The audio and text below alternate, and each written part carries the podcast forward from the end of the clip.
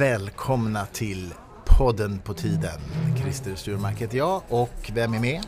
Staffan Dopping här på andra sidan, tjena! Det är alldeles korrekt. Och vi sitter på gondolen efter ett eh, lunchmöte. Ja, jag tycker vi ska vara ute på, på krogen när vi kör den här podden. tycker jag är en bra tradition vi inledde förra gången. Det är utmärkt faktiskt, men det är också förklaringen till varför det bullrar lite i bakgrunden och sorlar lite grann. Men det är trevligt. Det, det förstår, det förstår våra kunniga lyssnare. Ni som har hittat här förresten, jag beundrar det, men, men för det är lite oklart kanske. Men vi har ett sånt här RSS-flöde och sånt där, men då man, måste man ju hitta var man ska vara någonstans.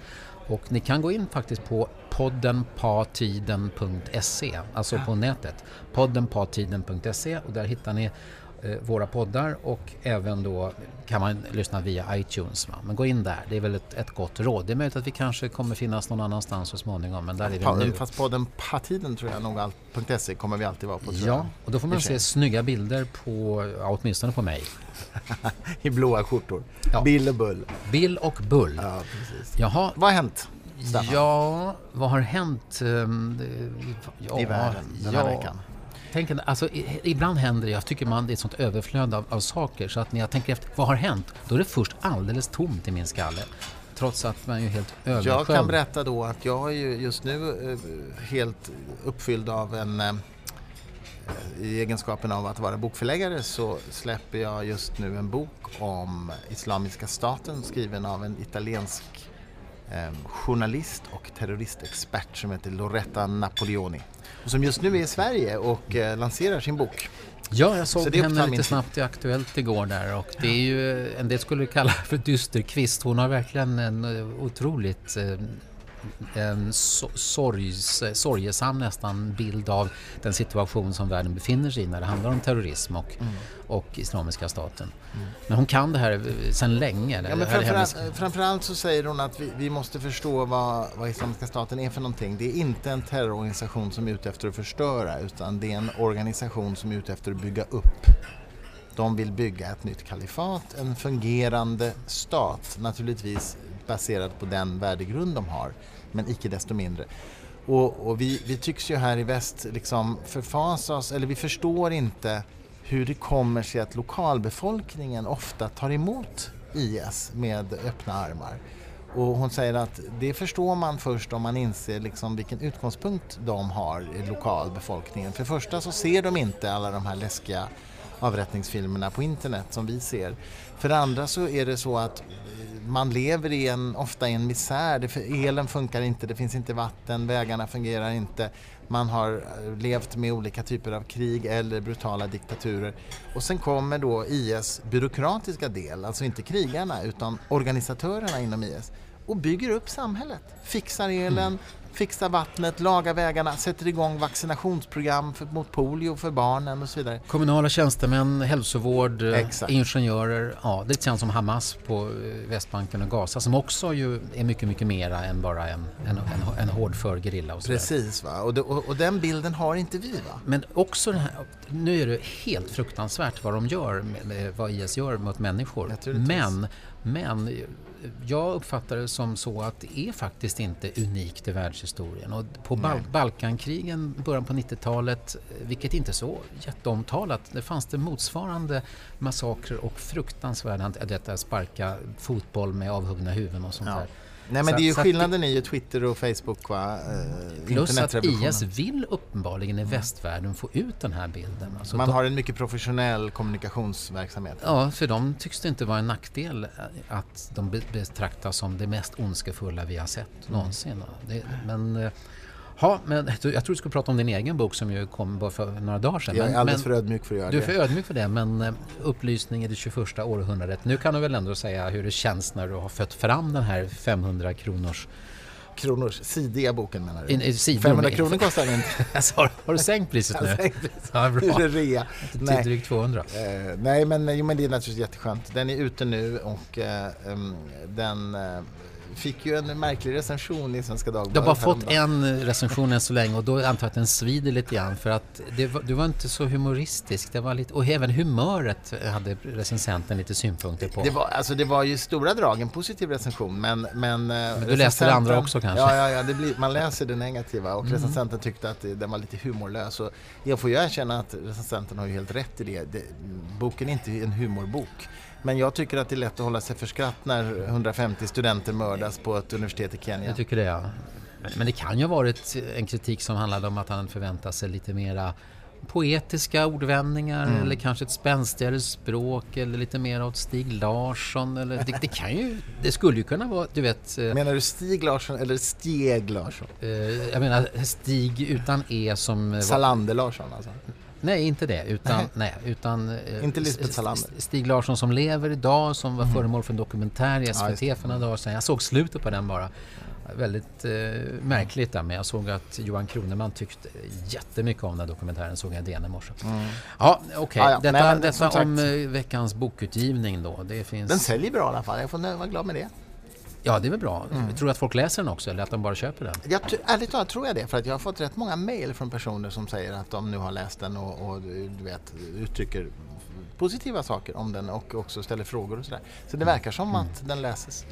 Och det är jag hemskt glad för, för det är en upplysningsbok i dubbel mening. Alltså det, jag vill ju faktiskt lära ut någonting, jag vill lära ut ett förhållningssätt. Så, därför är den inte så humoristisk, men den är en lärobok. Är det därför du har en glödlampa på omslaget? Ja. För att man ska fatta det här? Uppfinnar-Jocke, vet du.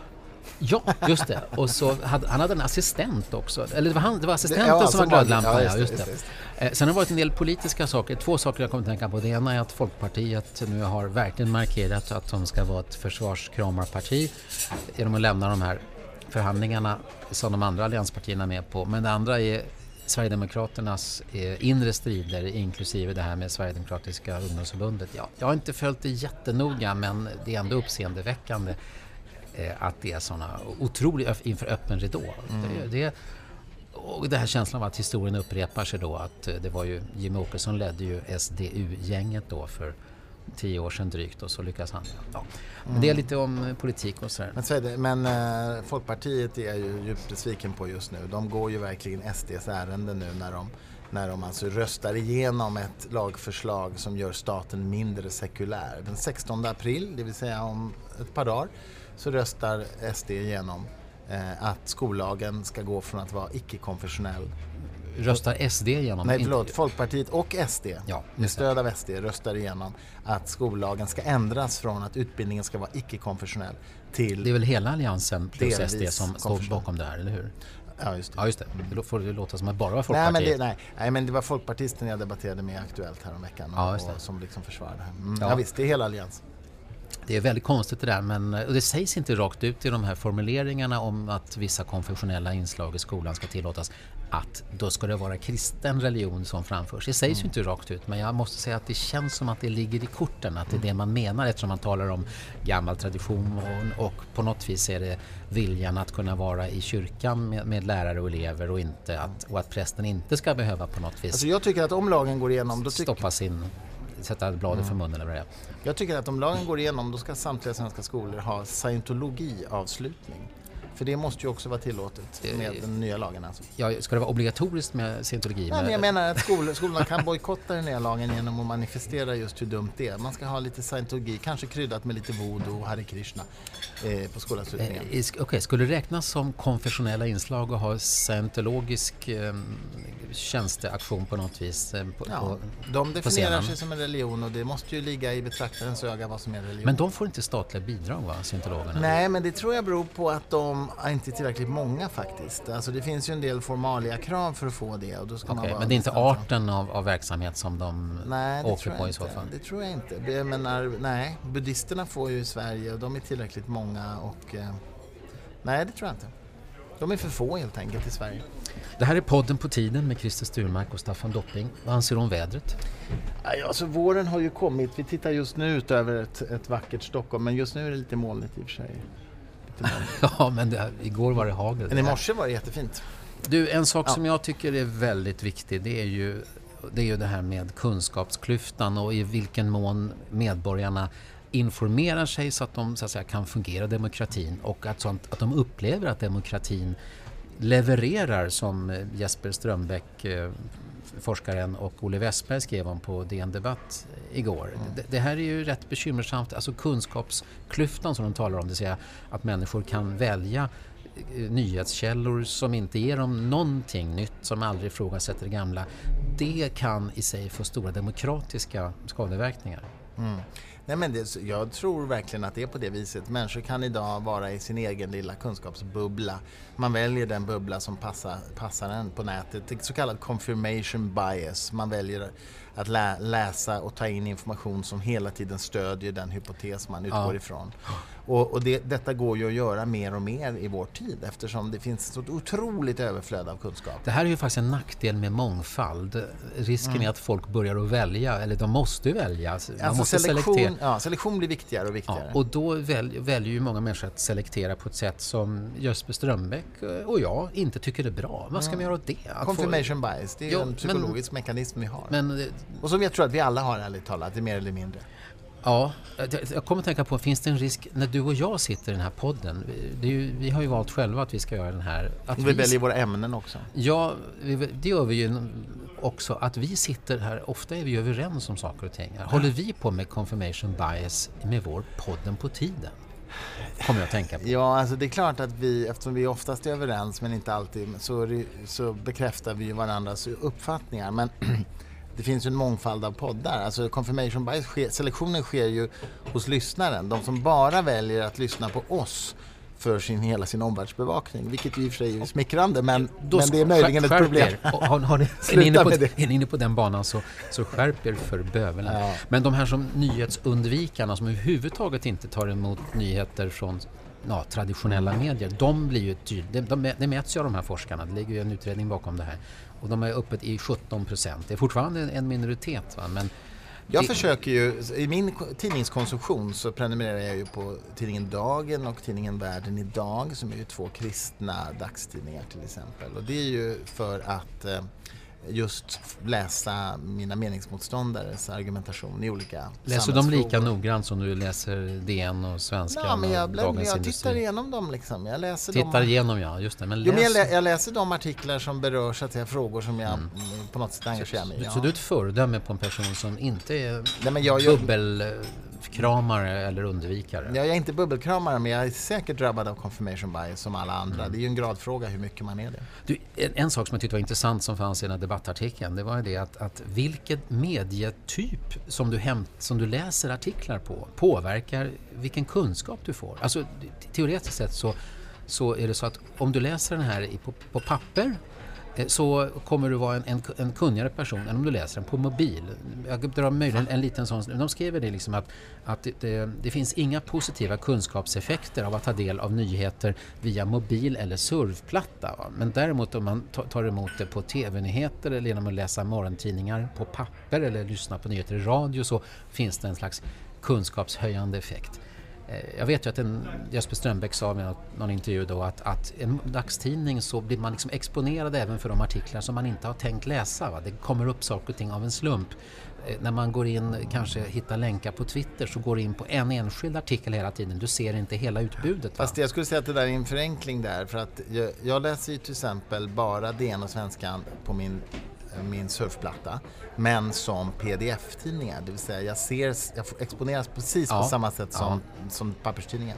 Ja. Alltså jag läser inte länkar utan jag läser hela pdf-erna. Du ja. Och så ja. väljer jag då förstås artiklar som jag vill läsa det, och hoppar över andra. Men det var väl lite anekdotisk bevisföring det här? Ja, ja, bara prata om vad du själv gör. Ja, min poäng var egentligen bara att det inte, det är inte bara att man, det är inte antingen papper eller länkar. Utan man kan alltså konsumera digitalt på sätt som ligger väldigt nära papper. Mm. Det, det, ja, ja. Så det, det, är faktiskt anekdotiskt relevant därför att jag visar att det finns, det finns åtminstone ett exempel på någonting som inte faller in i båda kategorierna. Ja, ja. Predikatlogik. Det existerar jag hör att du håller med dig själv, det är ju jättebra. Eh, här talas det om kunskapsklyftor då i den här utredningen eller rapporten som då kom igår, ökad polarisering. Men det talas också om deltagande klyftor. Vad har du för uppfattning om i vilken mån man ska försöka få en stor del av folket att verkligen delta själva i demokratiska processer? Har du funderat på det? Jaha, vad menar man med delta? Jag tror inte man ska kräva det, men man ska, man ska sträva efter att man konsumerar kunskap eller information på ett mångfacetterat sätt. Alltså jag, vad menar du med delta? Jag är ju ingen statsvetare, men det, finns, det talas ju om olika typer av demokratier och en, en av de här idéerna eller delmängderna är ju deltagardemokratin. Och den handlar om att folk inte bara går och väljer företrädare en gång vart fjärde år och sen hoppas på det bästa innan de väljer igen utan att, att medborgarna ska faktiskt vara aktiva i föreningar, i påtryckargrupper, i den offentliga debatten, ta kontakt med politiker, opinionsbilda, påverka grannar och sånt där. Alltså vi är aktiva mellan valen och inte bara när man röstar fram sina tyck, politiker. Jag tycker att det, det vikt, den viktiga aktiviteten är att man ägnar sig åt reflektion, alltså att man prövar sina egna ståndpunkter hela tiden mot, mot nya argument. Vad får det för effekt om man inte säger eller försöker påverka någon med de här Därför att man gör mer informerade val när man väl gör valen. Ja, men, att, menar att du bara riksdagsval och kommunalval då i stort sett? Är det, det, räcker det så att säga som viljeyttring från medborgaren en gång vart fjärde år? Händer det miljoner saker under de här fyra ja, åren? Ja, men alltså det är klart att man i sitt normala sociala umgänge pratar om olika åsikter och sakfrågor med människor. Ja, blir det demokrati av det? Ja, det är en bra fråga. Nej, alltså jag, jag, har, jag, har, inte reflekterat över just den deltagaraspekten. Vad som däremot oroar mig det är ju när människor, som kanske i USA är ett bra exempel på, det finns människor som bara får sin nyhetsförmedling av Fox News till exempel. Alltså Fox, Fox Television som ju är mer eller mindre galna programledare. Va? Det, man har ju sett debatter och nyhetsrapportering därifrån som är så så oseriösa man tror att det är en karikatyr. Man tror att det är en satirprogram och så är det inte det. Det tycker jag är rätt läskigt. Det har vi inte riktigt i Sverige ännu. Kanske kommer. Kanske en, en, alltså de, de, som väljer att ha avpixlat som så att säga, huvudkällan mm de är väl inne på det? De är inne på det, men nu menade jag TV, just TV-kanaler har vi inte. Men det är klart att vi har sajter som är lika illa som Fox News. Ja, men alltså visst. Och oh, alla, ja. alla medieproducenter har ju, det växer ihop nu så att bara om du säger att det är en sajt på internet, ja men det kommer kanske kännas som en TV-kanal ja. om två, tre år. Aftonbladet TV? Aftonbladet och Expressen känns redan som TV-kanaler till stor del, även om inte hundraprocentigt. Så att det, det, där är ju verkligen på gång. Ja, men det är ju ovanligt. Håller du inte med om att det var en väldigt viktig rapport och viktig artikel? Jo, det är jätteviktigt. Jag har inte läst själva rapporten men det känner jag för att göra nu efter det här samtalet. Ja, och, och måste informera mig lite. Och de inte ju... bara ha dig som källa. Nej, det tycker jag faktiskt. Snacka om att ha andrahandskällor. Ja, exakt. Och skolans roll är jätteviktig här. Det känns som att skolan har inte ägnat sig åt just det här på senare tid. Va? Det här med med källkritisk kompass. Jag är så otroligt... Du vet, det har talats om halmgubbar mycket i debatten.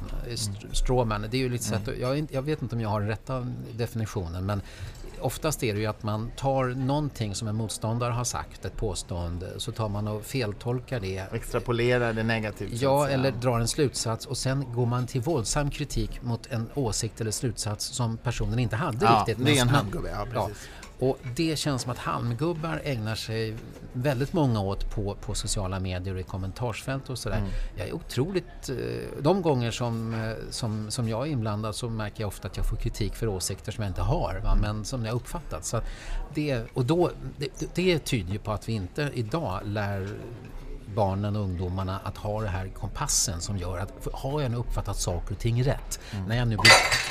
Oj, Hoppsan. så är det när man sitter på restaurang. Ja, det, det, det ska det vara så också. Ja. Eh, har jag uppfattat det här rätt? Är, är jag arg på goda grunder? Mm.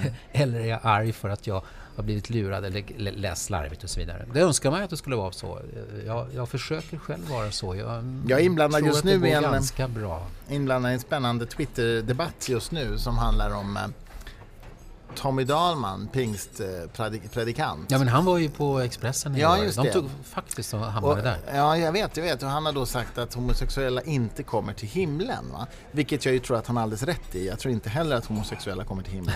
ja, um, så du har gått in och stött honom. Bra där Tommy, du ja, är på rätt spår. Jag, jag tror han har rätt i det. Uh, men, men han menar att hans, han är felciterad och det är väldigt intressant därför att vad han säger, han går ju faktiskt ett steg längre. Han säger inte bara att de inte kommer till himlen utan enligt tidningen säger han att de kommer till helvetet. På den punkten tror jag att han har fel. Mm. Jag tror han har rätt när det gäller himlen men fel när det gäller helvetet.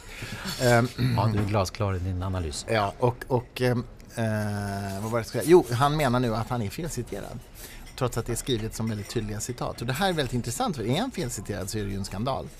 Eh, samtidigt så skulle, tycker jag det är väldigt rimligt att en eh, pingstpastor eller predikant tror att homosexuella hamnar, hamnar i helvetet. Alltså det, det är vad jag, vad jag skulle tro att de skulle tro, om du förstår vad jag menar. Ja. Även om jag då tror det, att de har fel. Det trodde jag också att de trodde. Men det, det verkar vara känsligt och sen är han ju då också riksdags, eller var riksdagskandidat för KD och det här har ju skapat en stor debatt. Kan en KD-kandidat så att säga säga så? Grejen är att jag tror ju bara att han är väldigt hedlig och ärlig med Pingstkyrkans faktiska trosuppfattningar i den här frågan.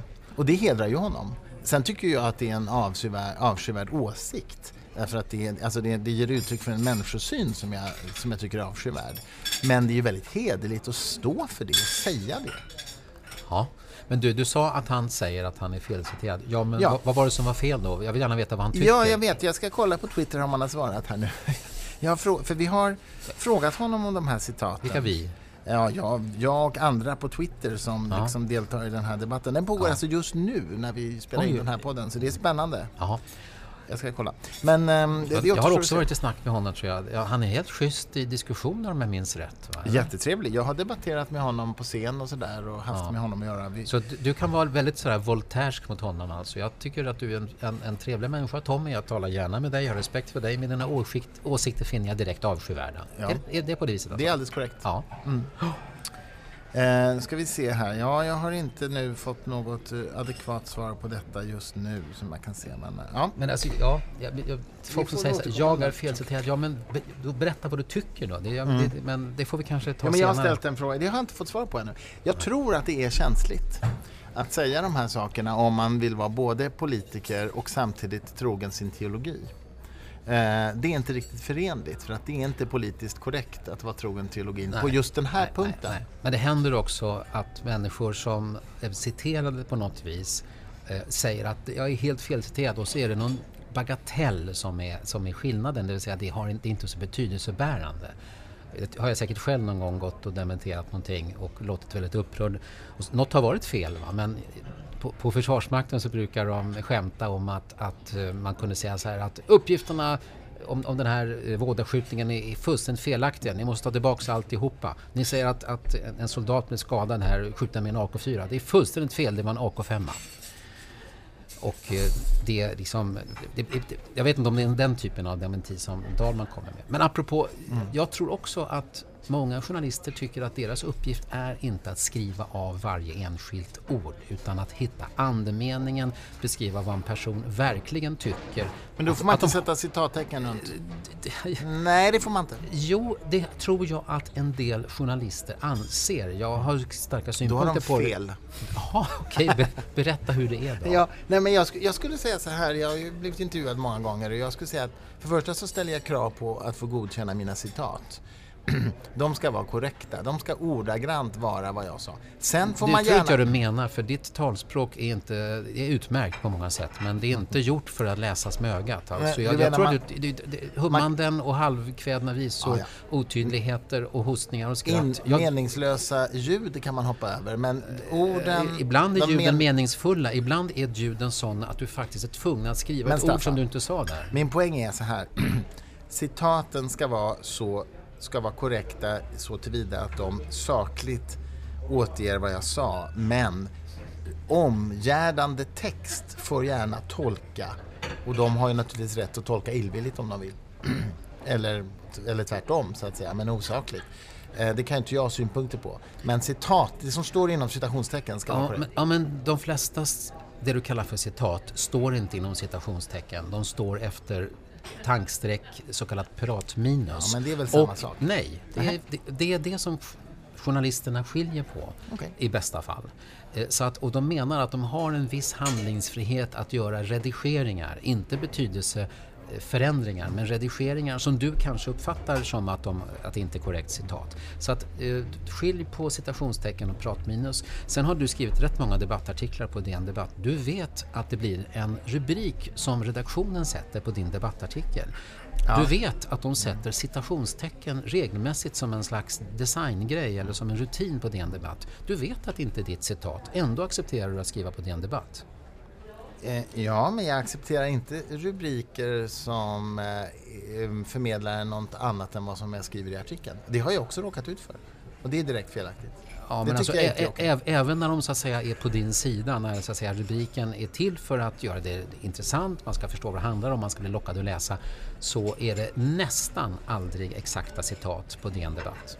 Jag vill bara försöka beskriva mm. att det är inte så svart eller vitt som du säger, att det finns en enkel regel som bara gäller, utan... Men jag vill gärna... Så du tycker jag är lite svartvitt nu? Jag tycker faktiskt att du var svartvit. Det säger Antje Jackelén också om mig. Ja, Ja, hon har rätt faktiskt. Hon, hon, har, hon har faktiskt rätt. Men jag skulle önska att Journalist-Sverige tog upp ett, ett, samtal med övriga Sverige om de här frågorna så att vi mm. kunde prata om det mm. utan att bara slå varandra prata i huvudet. Om det. Ny hashtag. Apropå det, eh, taggen man ska ha om man skriver om vår podd som snart är slut, det är ju Eh, podd... Är det slut redan? Det ja, snart sa jag. Inte ja, nu, okay, snart. Ja. Eh, men då kör vi å, va? Podden på tiden i ett ord. Ja. Eh, på, på Hashtag podden på tiden. Ja, eller fyrkantstagg som heter på korrekt svenska. Om vi nu ska vara så här besserwissermässiga. Men där är vi väl inne på det spåret ibland. Har du firat påsk? ja, det är ett roligt uttryck det där. Jag har haft trevligt och jag har haft påskledigt och mm. sånt där. Men firat ja, påsk tycker jag inte att jag har gjort faktiskt. Tänk vad många som tror att det är en kristen grej. Easter kommer av den germanska gryningsgudinnan Westre. Därav namnet Easter. Okej, okay, men, men, men namnet påsk då? Nu var det felciterat igen. På, vi säger ju påsk och inte ja, nej, glad jag, Easter. Nej, ja, ja, helt rätt. Och jag refererar till det engelska begreppet för samma ja. tidsperiod. Eh, påsk vet jag faktiskt inte vad det har för etymologiskt ursprung. Det, det ska jag ta reda på. Ja. Påskharen, ja, jag vet inte. Nej. Men senare, senare i historien så kom man på att man skulle fira Jesu, eller fira låter ju hemskt att säga, men man skulle högtidshålla Jesu korsfästelse. Ja. På långfredagen. Hedra minnet av ett bra sätt när, när folk är, är ledsna och ja, folk har dött och sånt där. Mm. Ja, vad vill du lägga till nu innan spritkassan stänger? nu ska jag ta hand om Loretta Napoleoni och eh, åka och göra lite intervjuer. Hon ska vara med i Människor tro. Vi ska åka nu och göra en intervju för det och det sänds nog på torsdag skulle jag tro. Och sen DN ska intervjua henne och så, ja mm. det är massa intervjuer. Känns, sen inte, känns inte konstigt att inte vara intervjuad själv. Men det var jag förra veckan så det får räcka. Hörrni, tack för att ni lyssnar och tack för att ni tjatar på att vi ska göra podden oftare. Tack ska ni ha. Hej. Hej då.